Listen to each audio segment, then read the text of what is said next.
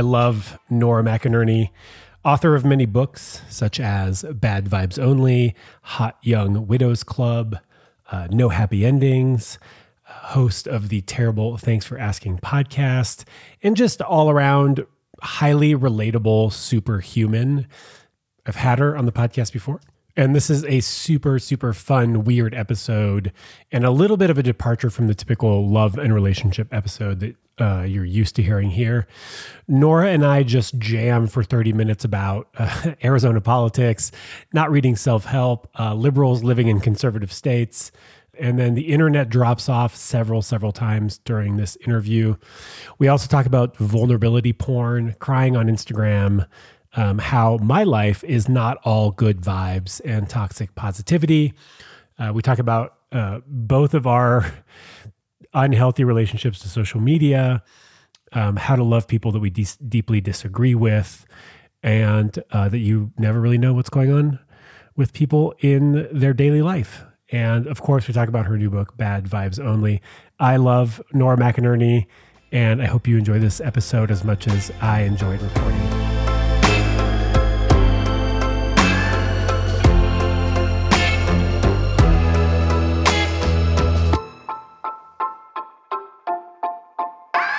Hey, Nora. Hello, Shaun. We we uh, we were just gabbing, and we decided to just start the recording now, just to get some of this gold. Absolutely. Uh, and and this conversation is unscripted, right? Yep. I didn't I didn't write any of this down. Um, and we both live in Arizona. We do. Welcome. Isn't it wonderful? It is. It's taking me a little bit of a transition though, because I think it's not Arizona that I'm struggling with. It's uh, the United States of America. Of Amen. Amen. And I will say, like, we live in very different kinds of Arizona. Yeah. Um, like climate wise, you live in a place with seasons. I live in a place where it's just perpetual summer, different versions of summer. Even our winter is warmer than many people's summer. But one thing that sort of is, I, I think, like across the board in Arizona is um, is like the politics. Yeah. Uh, th- them. Yeah. We all have the same politics. Yeah. Real, real consistently, you know, aggressively conservative politics. And and that said, I live in a in a neighborhood with a great diversity of thought and belief and income levels and um, you know, cultural backgrounds and and and race. And um I think when I get overwhelmed with like the state of the world, uh, specifically the state of America, like I have to focus in really small and be like, okay, but in my little circle, like, you know, people are treating people like people. Yeah. Like we can we can still do that, right? Like we we can still we can still have our own sphere of influence. And if I focus on that, I am less likely to fall into abject despair. That's interesting. So I am flying a pride flag outside my house, and my neighbor's dogs are named Trigger and Buckshot. So that shows you. And these people are so nice. Yeah. They are so nice. And I was I know. was having a conversation with my friend about politics and about the state of the United States and how we are just a, a blend and a mix of a ton of different cultures, micro cultures. Yeah. And, and he said something that I thought I found pretty interesting. Let's let's say we'll, we'll, we'll pick pro life and pro choice. He goes, I bet you have more in common with, with these people than than you are different from them. Yeah. I think about that all the time. I really do because I don't think anybody with very strong beliefs of any kind thinks of themselves as a hateful person, an intolerant person, a person who doesn't care about other people. I think that any deeply held belief like you you believe that that is the most loving belief. And uh, so I I really do struggle with, you know, um, having very, very different beliefs than even people that I love, even people that I care about, or, you know, complete strangers, and having that sort of blind me to the fact that they are still a person. I know it's hard. I was talking to my to this same friend, and I was talking about pro life stuff, and he goes, "Well, it's just getting kicked back down to states' rights." And I go, "Ah, god damn it! I love you so much. How can we differ so broadly on this thing that I, you know, see as being like an inherent human right and him seeing it completely differently, right? And Yeah. and so I don't know, how do you how do you even like continue being friends with people like that? How do you parse that out? I don't know. And I do sort of, I understand why on social media people be like, you just got to cut these people out of your life. Like, enough is enough. And also, if we all do that, then what is left? What is left of like the the threadbare fabric of our society?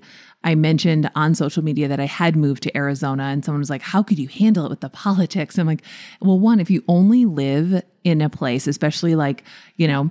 Uh, upper middle class white people, if we only live in liberal white people, if we only live in the places where we uh, that that we think reflect our beliefs, like what about the rest of the world? Like think about think a little bit outside of uh, of yourself too. I i brought three you know blue voters to this state. Yeah, yeah. three adult but five. My in-laws moved here.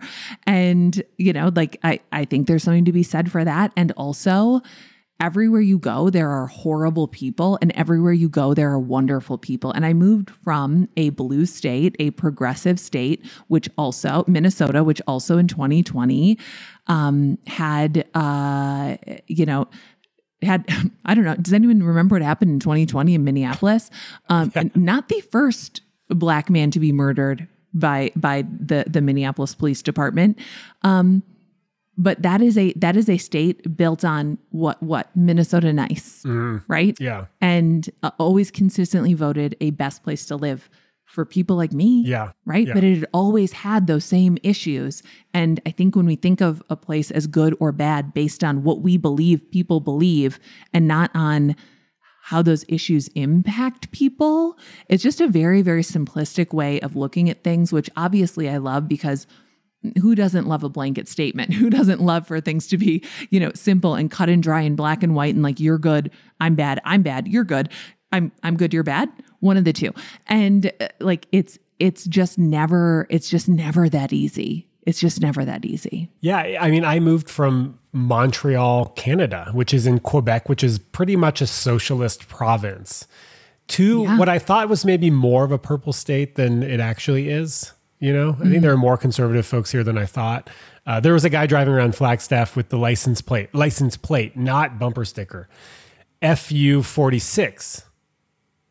Oh, that's so much dedication. Yeah, yeah there's a there's a person rolling through to my Walgreens with a um uh, a fuck Joe Biden flag, and I'm like, oh, what what I like about the license plate is that they submitted it and somebody at the AZ dot, you know, was like, "Yeah, this Yeah. is good. This I don't know what this means, yeah, but it's good or I I know what it means and it's still good." yep, yep. And for everybody who who doesn't know, Joe Biden is the 46th president. Yeah, Joe Biden is the 46th president of these United States, and you know, uh, right? If you the the team from my podcast was down here in March, and we were driving, you know, to get lunch or something, and we drove by the Stop the Steal protest, where you know the the uh, independent. Uh, investigators or independent you know there there had been plenty of investigation into the idea that the the the 20 uh 20 election had been stolen and specifically in Arizona that there were fraudulent votes that you know blah blah blah and none was found none was found and uh, yet there were still people out there protesting and I was filled with absolute rage Yeah. I really was. I was filled with rage. I was filled with rage. And yet, if you, you know, if I had stopped the car, gotten my audio kit, and interviewed them, I think all of them believe that no, no, no, no, no, they are the defenders of this country. They are doing this to protect us.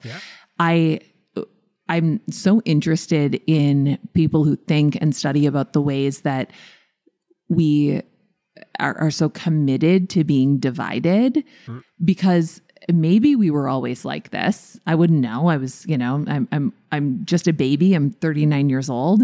Um Me too. When's your birthday? I'm I'm new here, December 28th. okay, okay. Everybody send Nora gifts. Yep.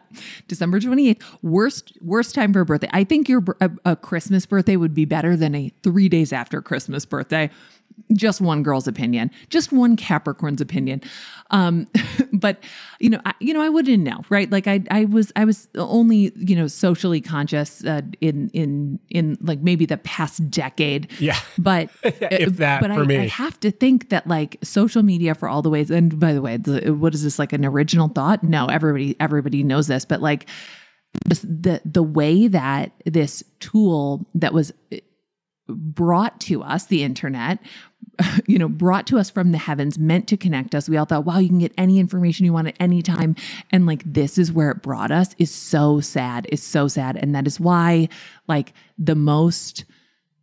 Uh, the most impact I think that we can have is not going to be like uh, like how we espouse our beliefs online and publicly, but how we show up in our communities, and that is something that I want to do so much better at. Local politics are not interesting, and they're so important and so impactful. Knowing your neighbors, even if their dogs are named Trigger and Buckshot. like Yeah. is so important like every for everybody who's like let's cut these people out of our lives let's never speak to them again if your car breaks down on the side of the freeway if you're you know if if you're i don't know in in these sort of desperate situations where like you really are relying on the kindness of strangers you're not um i don't know like it's it's uh i do think i do think that people do have more in common than we want to believe Okay. and that like that sort of human connection can change people. I don't know why we got started talking on this. I'm sorry. No, this is great. This is great. Although I, I, I, I want to say, I want to ask you if you were driving down, uh, uh, you know, dark country road and you saw a pickup truck broken down on the side of the road with a "fuck Joe Biden" flag, are you stopping to help them out? How how uh, it's nighttime? It's it's daytime. Oh, it's daytime, and is it a man? It's a man. Yeah, isn't it always a I'm man? I'm gonna imagine. What kind of car does he have? It's a pickup truck. It's a pickup truck. I'm gonna assume that a man with a pickup truck knows more about cars than I could, but I would stop and say, "Do you need me to call someone?" I probably wouldn't get out of my car, Yeah, but I would stop and say, "Do you need me to call someone?" you roll your tinted window down one inch. I'd roll I'd roll my tinted window down and say, you know, like, you know, can can I like are you okay? Do you do you need I probably would. I probably would. And if only to say to him, you know, at the end, uh, you know, I'm a I'm a uh, unstable liberal and I was happy to help you. Well, okay, maybe this is a good time to introduce yourself. Yeah. And obviously, like, that is my privilege. I'm white, you know, all these like sort of caveats for that. And I don't believe that people need to put themselves in like dangerous situations and interact with people who do wish them harm.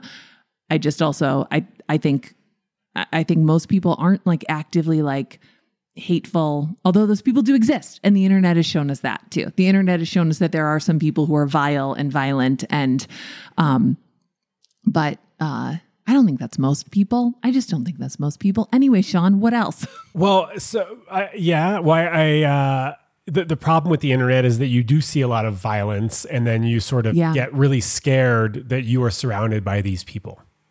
yeah.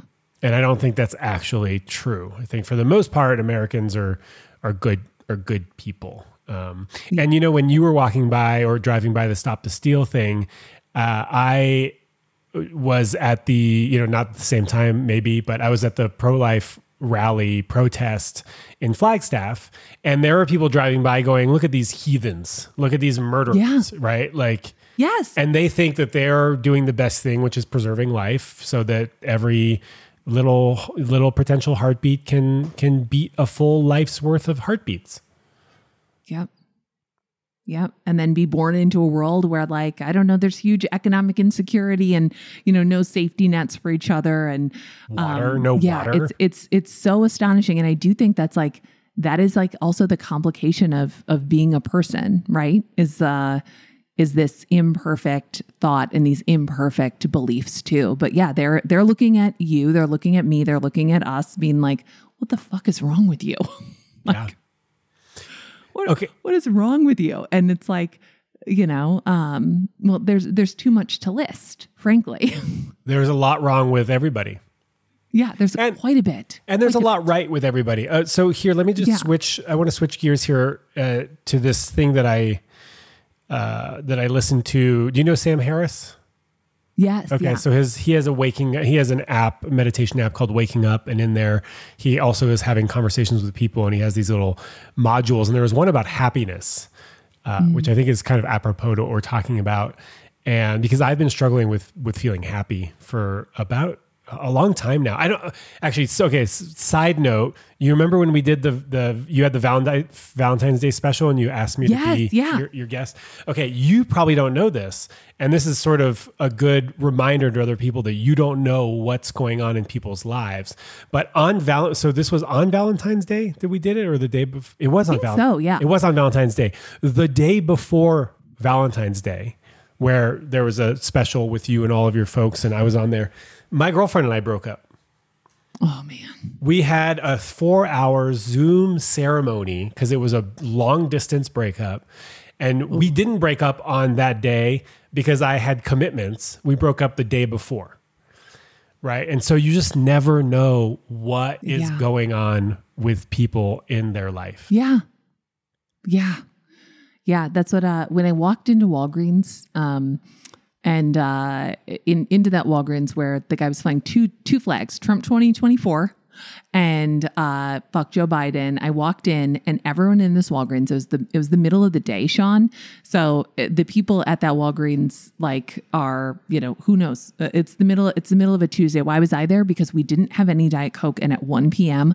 I get a Diet Coke every day, ice cold out of the fridge. We don't have a fridge right now, so it's in a cooler. And I was like, I cannot go without this Diet Coke. It is like my treat for the day. So I drove up to Walgreens to get it. And everybody in that Walgreens was so sad looking, me myself included, right? Like ever I was like, "Oh my god, this Walgreens is filled with people who are just going through something. I have no idea. I have no idea what that guy's life is like. Okay, I have no idea what brought him to that point, to those belief systems, but if I did not know that was his car and I don't know whose car that was, uh, what person I saw, but there was not a single person in there who I would have been like, "Man, fuck you." Like you know? And like, and everyone was like, really, you know, it's like, and, and it was like one of those days where like the, the cash register isn't working. And so like the whole like line of people has to like negotiate with each other. Oh, like, do you, oh, do you have cash? No. Oh, like you need this thing. Can I like, you know, blah, blah, blah. Like everyone there, like in this little microcosm, this little micro community, like was connecting with each other. And all I could think of was like, one of you is driving this car and I'm me. like, Do you think that people are doing the best they can? I think people are doing the best they can. I think people are doing the best they can. And the fact is that some people's best is just not good. It's just not good. And sometimes my best is even worse.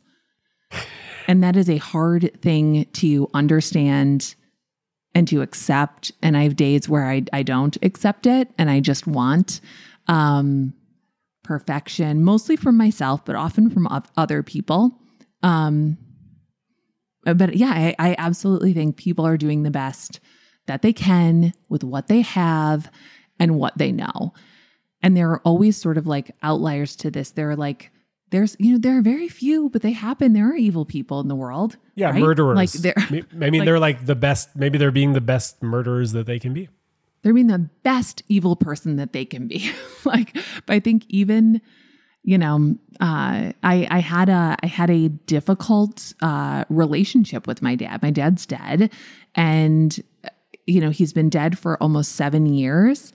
And I would say the past 18 months, the past maybe two years, I've I've come to have so much compassion for him and for the fact that he went to fight an unjust war, unjust war. Just, I mean, a horrible. He went to Vietnam when he was 17 years old. His dad had to sign a permission slip so that he could enroll in the Marines so that he wouldn't be drafted. So he would have like some modicum of control. And then he came back to an unfeeling country.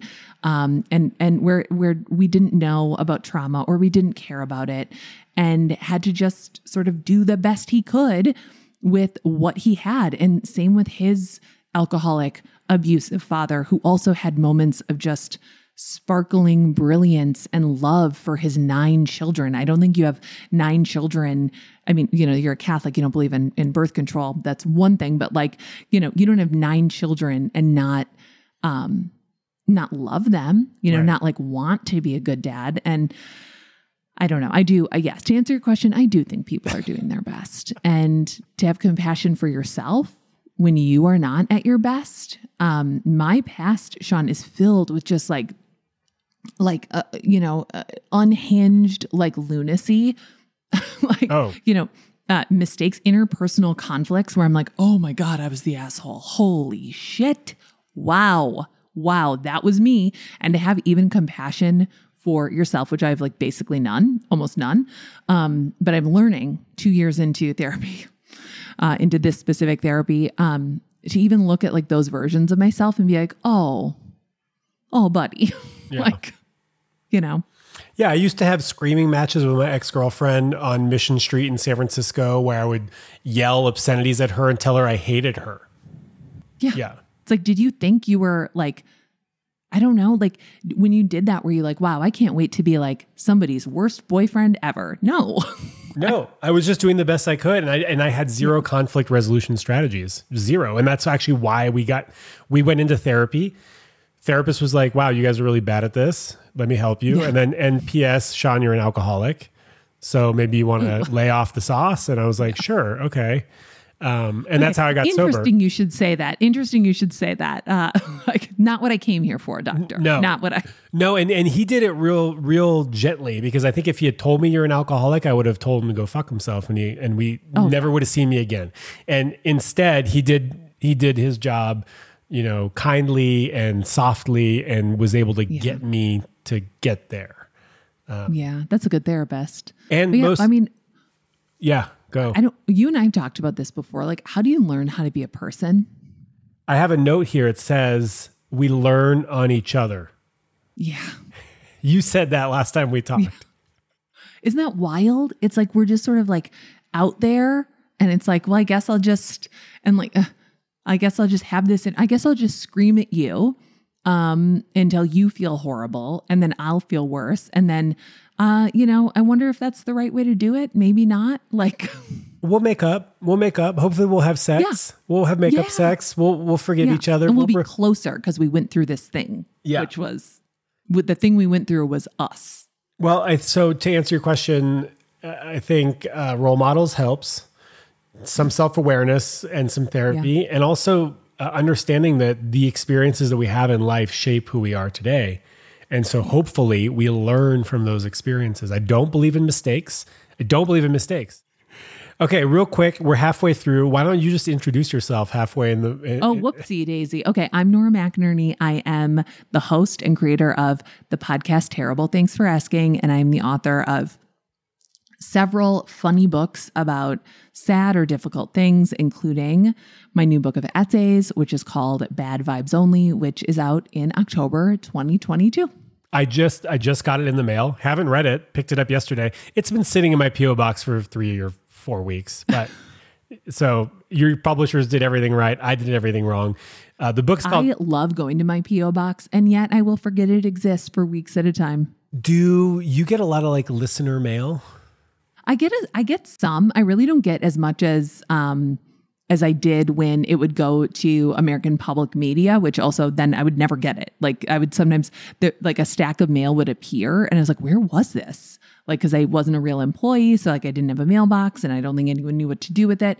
But I get some listener mail. I get a lot of books. I get a lot of books from different publishers. Does that stress you out?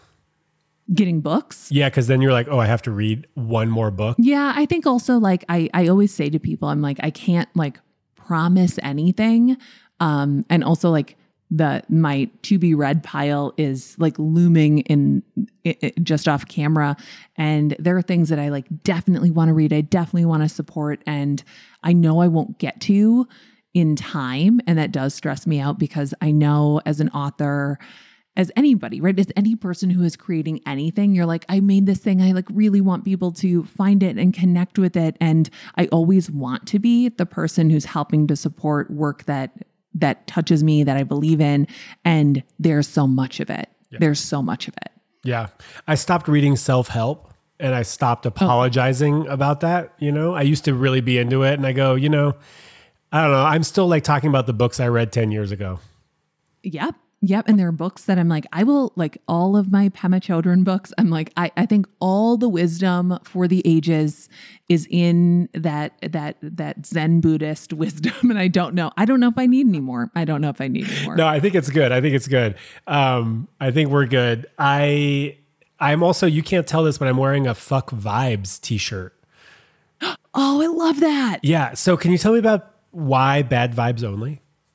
God, bad vibes only is uh I mean, whenever whenever I walk into a Home Goods, a TJ Maxx, um, a suburban home, a, a, coffee shop, you will always be inundated with the phrase "good vibes only." Yeah. It's slightly outdated, and yet it it persists. Right? It's sort of from like peak uh, peak Pinterest culture, peak Instagram culture, this idea that, you know, like, oh, like just here for the good energy. I cannot think of anything that makes me feel less welcome than that sentiment. Yeah. I walked into my friend's mom's house on Saturday and she had a little planter that said good vibes only. And I was like, I will see myself out. Yeah. I will see myself out of here. But you know, all of my work I think kind of has a theme, which is a, a little a little sprinkle of sadness, even on the happiest moments, and the and also like levity in the hardest moments. So, Bad Vibes Only is an essay collection. It's filled with stories and reflections on modern life where the vibes are, I would say, a mixed bag at best um, stories about aging, about parenting, about uh, the living in the age of the internet and the era of the personal brand and the not even dichotomy of of modern life but the blender of of modern life which is that things are rough even when they're wonderful yeah and that that lends itself to actually what's happening in reality right? Like yeah. good good vibes only is uh, an unwillingness to see the breadth of experiences that life is going to give you. And a lot of those experiences are really hard, really shitty, super traumatic, very sad. I mean, I have, I just came out of what I would call maybe a six month depression. And you're not seeing that. I'm not showing you that on Instagram. That is not yeah. part of my brand. I do not cry on camera. Um, not because I don't want to, just because I, yeah. I don't know, I find it a little cringy. But um, it's like vulnerability porn. But, yeah, you know, it is. Yeah. My life is not good vibes only. There's a lot of disappointing vibes. I'm not really happy where I'm at. You know, I'm not happy with my body. I'm not happy with my living situation. I miss my friends in Montreal. My career, I'm like, what am I doing? I mean, it's a cool career, but like, what's next? You know, so there's a lot of uncertainty in yeah. my life and in everybody's life. And so for for anyone to say good vibes only is to saying that you are not recognizing the the breadth of life experiences that you are probably having right now. Yeah, and like you said, it's so normal. It's so normal. Even like the people who have, you know, uh, a lot of good things going. It is the the experience of life yeah. is not just one thing. Yeah. Yeah, I think the internet lends itself really well to only showing a curated side of someone. And that I so I got rid of my personal Instagram because I was seeing all the stuff that I wasn't doing. All of the peak life experiences, van life and you know, big mountain bike trips and heli skiing and I'm like, why aren't I doing any of those things? And I just felt bad about it, so I just I just uninstalled it on my phone. And now my Instagram is only colleagues and they're all talking about relationships and it's quite boring. And so I don't scroll it because I don't need any more relationship stuff. So I have to like set myself up in ways. It's just hard. It's hard to see people doing all the stuff that you want to be doing, even though you're doing some of it. It's just maybe less glamorous. Yeah. Uh, so you had the thought, it went poof, but I think uh, we are talking about this idea of like having unlimited access to everybody's lives, and then mm-hmm. also to be like cat- cataloging our experience. There's just so many things that I I've been working diligently on keeping my private life private, um, especially as the audience grows. Yep. You know, I think that there just needs to be some special moments that, uh, most special moments that are not for the internet to see. Yeah, I think like the idea that like our lives are content is so strange and also something that I participated in, maybe realizing it, maybe also not realizing it, definitely not realizing the implications of it. And specifically, too, and you'll get to this chapter when you start the book, but like, especially with my kids, I posted about so much back in the simpler times of the internet in, you know, the 2010s, uh, even up till I would say like 2017, 27, 2017, 2018, I put all of our lives on the internet. You know, I was blogging about my husband having cancer on Tumblr. I was posting my, you know, the first year of widowhood on Instagram.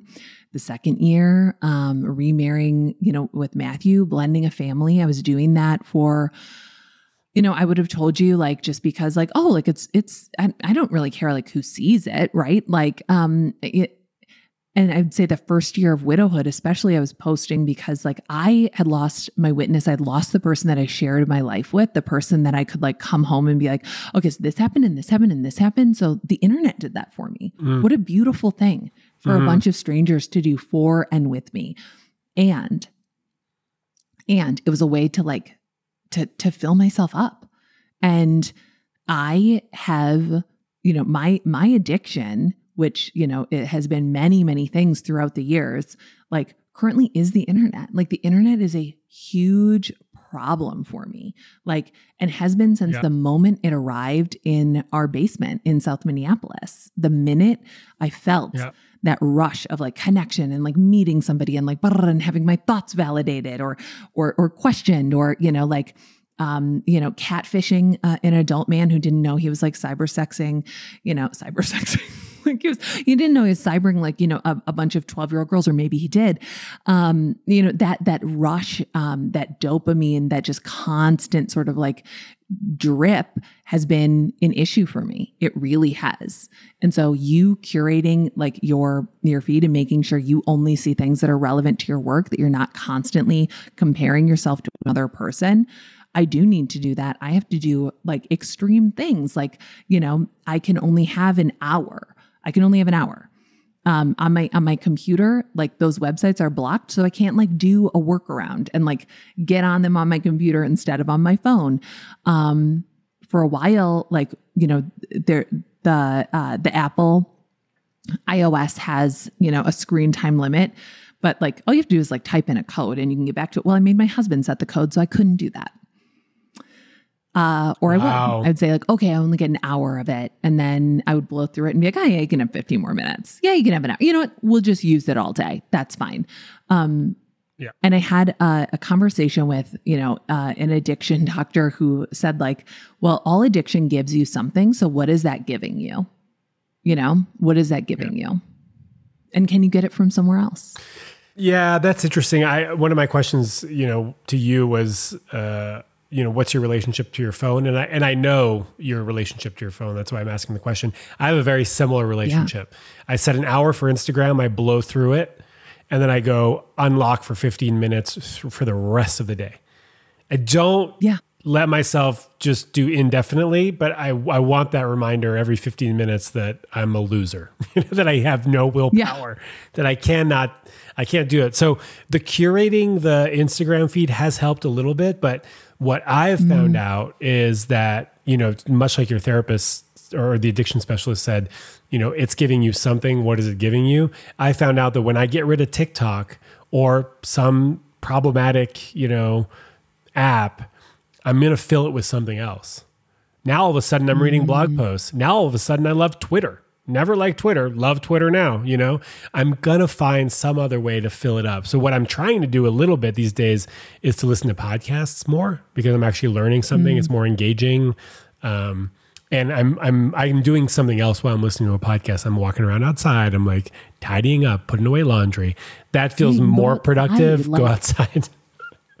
yeah, like how much of my life has been spent like over a rectangle is really alarming to me. Yeah, like since 2008 i think i got an iphone it's like i've just been like Ugh.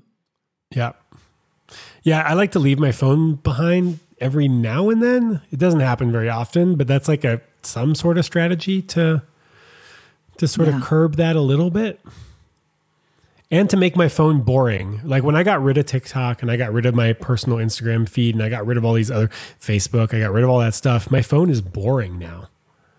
It's like, Mm. you know, Yeah, I took I I love that. I I the thing is like I don't know if TikTok like TikTok doesn't do the same thing that Instagram does because no one on TikTok knows or cares who you are. Right. Like even people who follow you, right? Because like the feed is so chaotic, it's so random, it's constantly trying to like, you know, steal your attention and bring it to something else, like decide like sort of confuse you. I would say the best example of this is I was watching TikToks with my son who's nine and it was like one of those beautiful sort of video scenes of like you know a flower like sort of in the wind and a poem on screen about grief and loss. And we're both like oh my god that's so beautiful. I swipe and it's immediately like ah, i'm going to show you how we made cookies in prison. And i was like what? Like it's just this like wrecking ball through your attention span.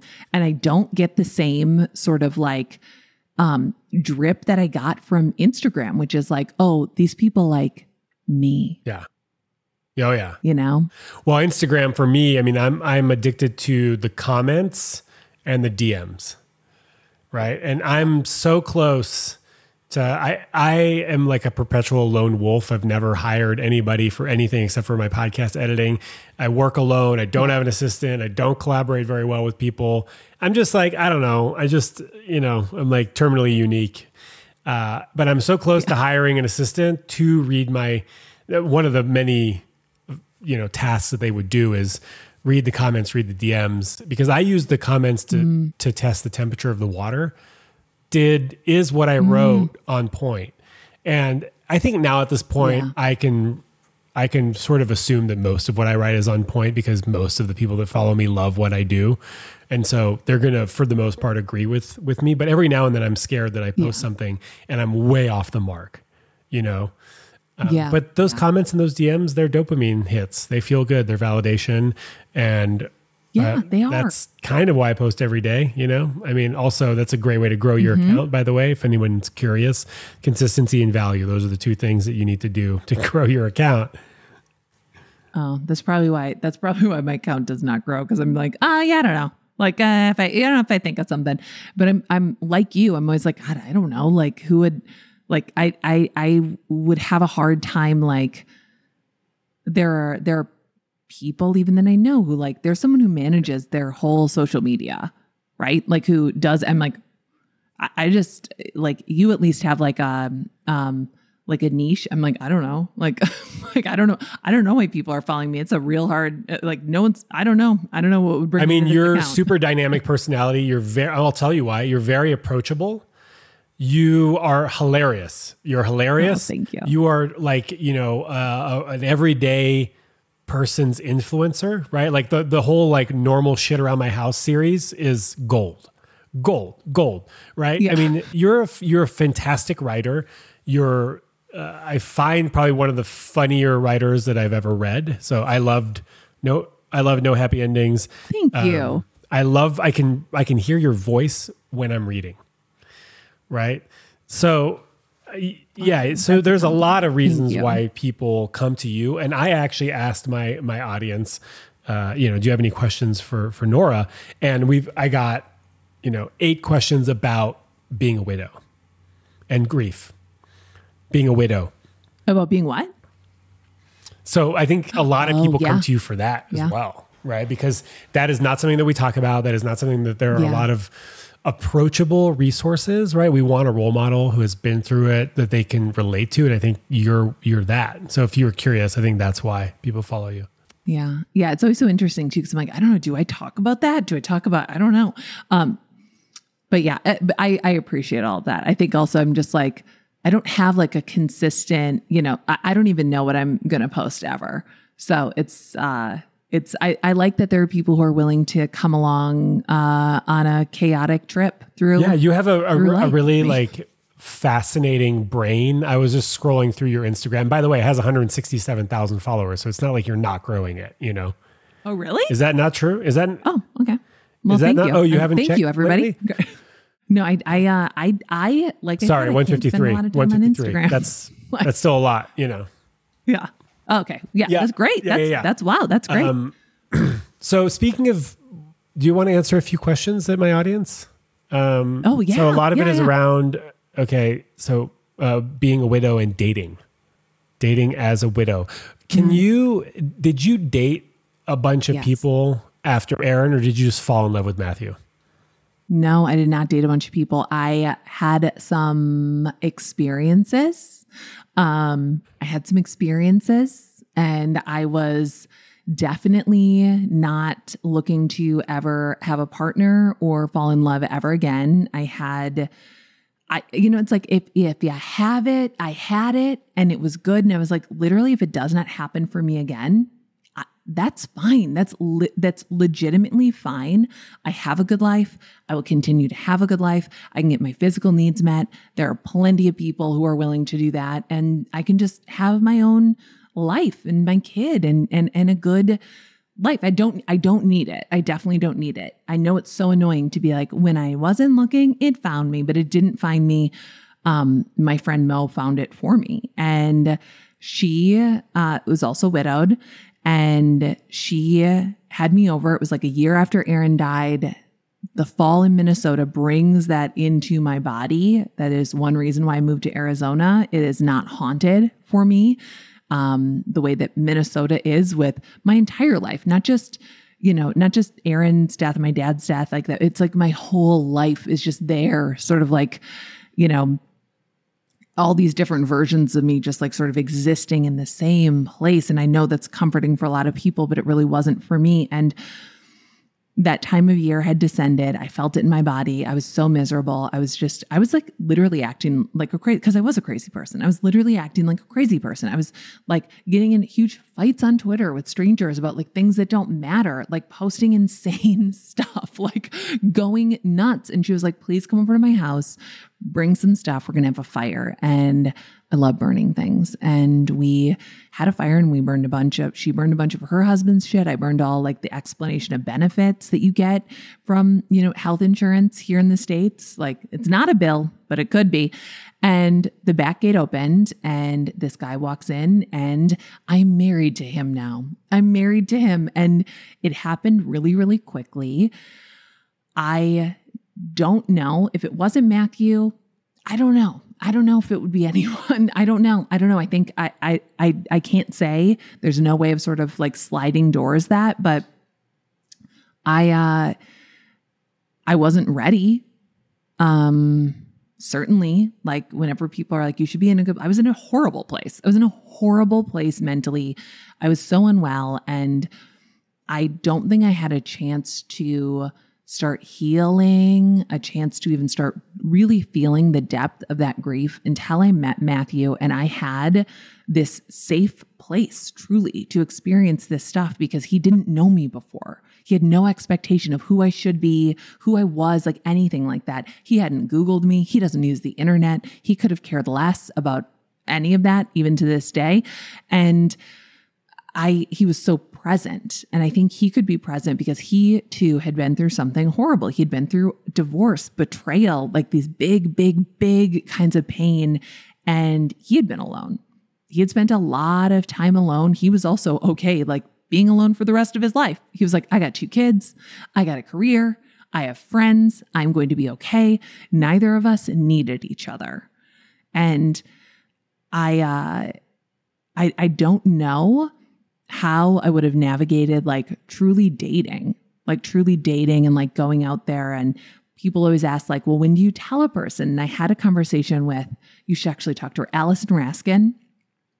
Um, she has OCD. She's like a, a mental health writer, and she wrote this book called Overthinking About You, like dating with mental illness. And um, she's wonderful, and she's a friend of mine. And you know, we were talking about dating with you know, OCD, with anxiety, with all these things. Like, how do you disclose to somebody, you know, that you have like a mental illness or that you have whatever sort of thing that you think might be like a red flag, you know, using that in quotations for another person? Like, when do you disclose that? And it's like, well, what kind of a relationship do you want to have with them? And what relationship do you have with them right now? I always personally, like, widowhood is incurable. like, it just is. I would have put that on And I did when I was just looking to hook up with somebody. I put that on my uh, Tinder profile and I got no takers, none. But I would want somebody to know that, right? Like I would want somebody to know that. Um, so if I make out with them and start bawling, which definitely happened, they would not be frightened, you know? And I wouldn't want to be like physically intimate, certainly not emotionally intimate with a person who wouldn't be able to handle the fact that my husband died, which seems so nuts to me. Um, but I can also understand why some people that that would be something that they're not interested in. You know, the same way, by the way, if somebody would have told me about Matthew, I would have said, not interested. Mm-hmm. Okay. Not interested. A divorced dad of two. No, thank you. Yeah. No, thanks. No, no, no, no. But turns out, yes, please. I think that requires having to drop the fantasy of the ideal perfect relationship. I think if we look yeah. at the definition of an ideal perfect relationship, it's certainly not widowed mother of one meets divorced no, father not. of two. You know? No, it's not. But no. But in reality, that's making for a really fantastic relationship. It really is. It really is. And I have um, a person I love right now is going through this horrible divorce, right? Just like thought they would be with this person forever, uh, does not want to get a divorce. You know, is like, no, no, no, this is not that. I don't want this. I want, I want the life that I thought we had, not this. And they said to me, like, who is going to love me now? And like, who's going to love me now? You know, I'm no longer young and hot. I'm like a, is that a scarred up dolphin? And I was like, ooh, evocative. like, ooh. Ooh. I was like, someone will absolutely love you. You are someone's first choice, not somebody's last resort. And yeah. I I do I do believe that. I do believe that. And I think if we like I, I don't know, I there's there was nothing about me that said I am good with myself and I'm ready to sort of like attract what I need.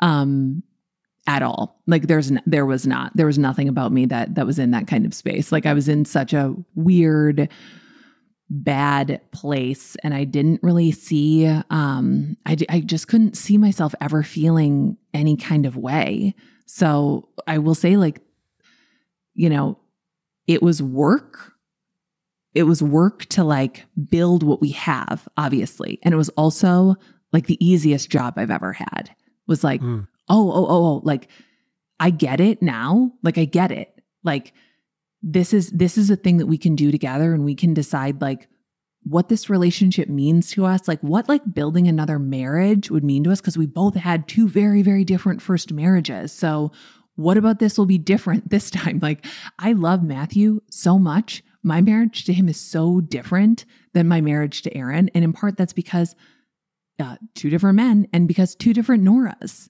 two very different Noras. So, yeah. um, yeah, I love. I, you, you said something like that on the internet recently too, which is like if you can drop your expectation or adjust your expectation of what like the ideal relationship looks like, what like the ideal. You are. I don't know a single person who has their ideal life, and in fact, many of the people who I was filled with so much envy I was filled with so much envy, Shaun, because I would look at their lives and I'd be like, well, there's your alive husband holding your kid his own his own child you know like you know living like none of them have the life that i was perceiving them to have. Like yeah. w- life comes for us all in different times and in different places. Yeah. Yeah that's i think that's beautiful and also kind of steeped in reality is that nothing is ideal and we we make the best of what we have. Um, yeah this brings me back to this thing that I had started right before I told you that, you know, before Valentine's Day, I broke up. My, my girlfriend and I broke up. I was on this track um, of Sam Harris and this happiness module that he's talking about. And there was some other person talking about how to be happy. And we, what I, what I got from it is that um, the the idea that most of us have is that when we have the things that we want, we're finally going to be happy, right? And you and I both know that's not true mm-hmm.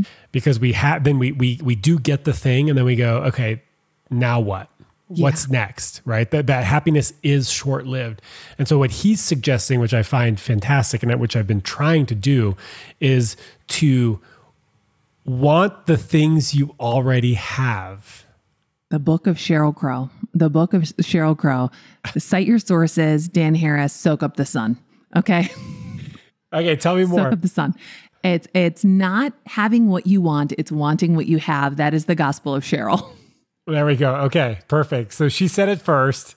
She said it first in one of the greatest song slash music videos of the early 2000s. And yeah, I think about that all the time. That song, that music video, her hair, that lyric, that idea. I think about that all the time because Shaun, if somebody, if if if somebody brought present you into a time capsule to meet past you and you told past you this is what i'm doing and like this is what life is like past you would be like oh my god great. I can't wait for that. That's going to be like, I'm going to be so happy when I have that.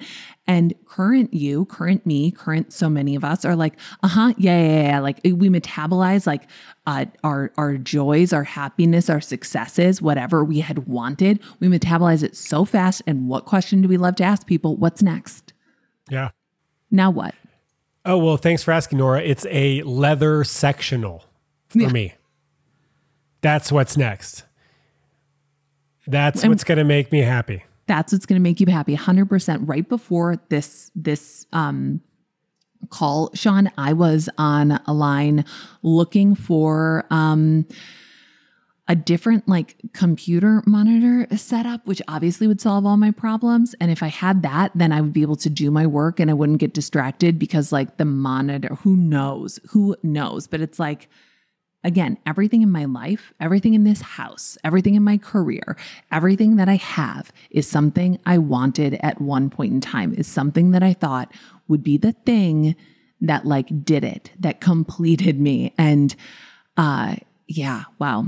That is a that is a real that is a that is a daily that is a daily struggle, I would say. Like to want what you have, to want what you have.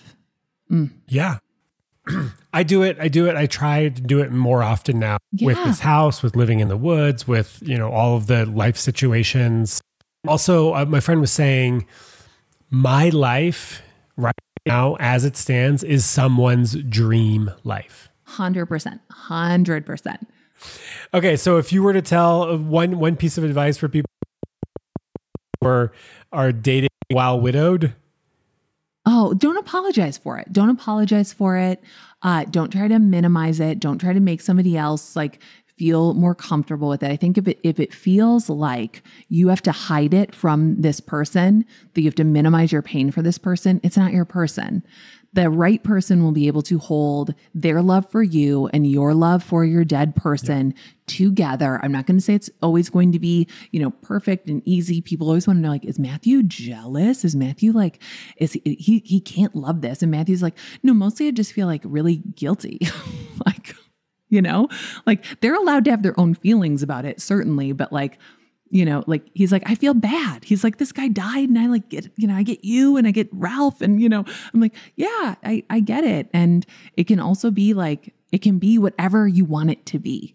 Like it can be whatever you want it to be. I have a friend, Mo, who introduced me to uh, to Matthew, who is like in love, and she's like, "Yeah, I'm still never gonna live with him. We can get maybe a we can get a duplex, and that will be my life." I'm like, beautiful. Like you get to sort of every relationship, after a divorce, after a breakup, after being widowed, whatever, you still get to define how you want that relationship to be. So that's beautiful. Amazing.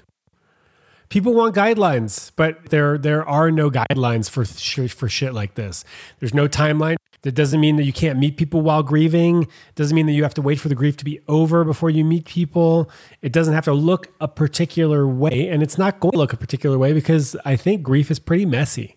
It is. It is. And like, you know, it'll keep showing up in different ways. And like, you will evolve, your pain will evolve, your sorrow will evolve, your relationships will evolve. And if anything, I think that being widowed is kind of a superpower. I think having your heart broken, having your life destroyed in any way can really be a superpower. It can really open you up to the humanity of everyone around you if you let it. Like you can close yourself around your experiences. I wouldn't blame you if you do. You could just be like, nope, I, I went through this and no one will ever be able to relate. Or it can be a mechanism to help you relate to, love, connect with, have compassion for anybody. Yeah. Okay, Nora, where can we find you? Okay, so I have a website called noraborealis.com. That's not my last name. It's a play on the Aurora Borealis. I'm from Minnesota. The Aurora Borealis is the northern lights. I come from an era of the internet where you had a screen name, okay? Um, so I have a website. I'm on Instagram, Nora Borealis, and my books are wherever you get books. My next one is called Bad Vibes Only. You can pre order it online. Um, I know people are like, oh God, pre-order. Uh, I, I'm I'm so tired of authors talking about it too, but it's helpful. You know, it's helpful if you if you love books, if you love, you know, yeah, if you love art of any kind, like supporting it in any way that you can is is great. And uh, you can do that at uh, wherever you get your books. By the way, if there's a small bookstore that you love and you're on their website and you're like, oh, they don't have this book, you can just call them and be like, oh, will you order this book for me? And they'll do it. They'll do it. And then the book shows up and when it comes out and you're so surprised because, you know, a, a, version of you from three months ago ordered it. And yeah, it'll be out in, I think, 58 days, not to be too precise. 58 days from this conversation we're having now. It comes out on October 11th. And I'm really, I think it's my favorite book yet. And uh, do I say that every book? Yeah, absolutely. Absolutely. I'm excited to to meet you in person. I can't believe we live in the same state. I know. I can't wait. I can't wait. Yeah, we're gonna we're gonna book a weekend in Flagstaff. I think in November. So I will keep you posted. Nora McInerny, thank you so much for your wisdom, for your time. Last question. You know this question. What does love mean to you? Oh God. Oh, what does love mean to me? Um God. I had this um i just found this photo and i think i actually just put it in ralph's room so i don't have it on me um of us at uh, salvation mountain out in the desert outside of palm springs. It is like this big sort of like uh you know n- art installation. They just painted the desert. They literally physically painted these giant rocks like a mountain all these formations with paint like brightly colored paint. Have you been to salvation mountain no. Worth a road trip, gorgeous. I mean, you know, every time you see it, you're like, I don't know if this will be here the next time I come back. And it's, you know, it's it's painted with some sort of like uh, you know, I, don't I don't know all the origins of it. So I apologize for that. But it's painted with some sort of like religious phrases, of course. But I have this picture of Aaron in front of Salvation Mountain, in front of this uh, this this this part of the mountain where somebody painted God is love. And I really think that like love is God.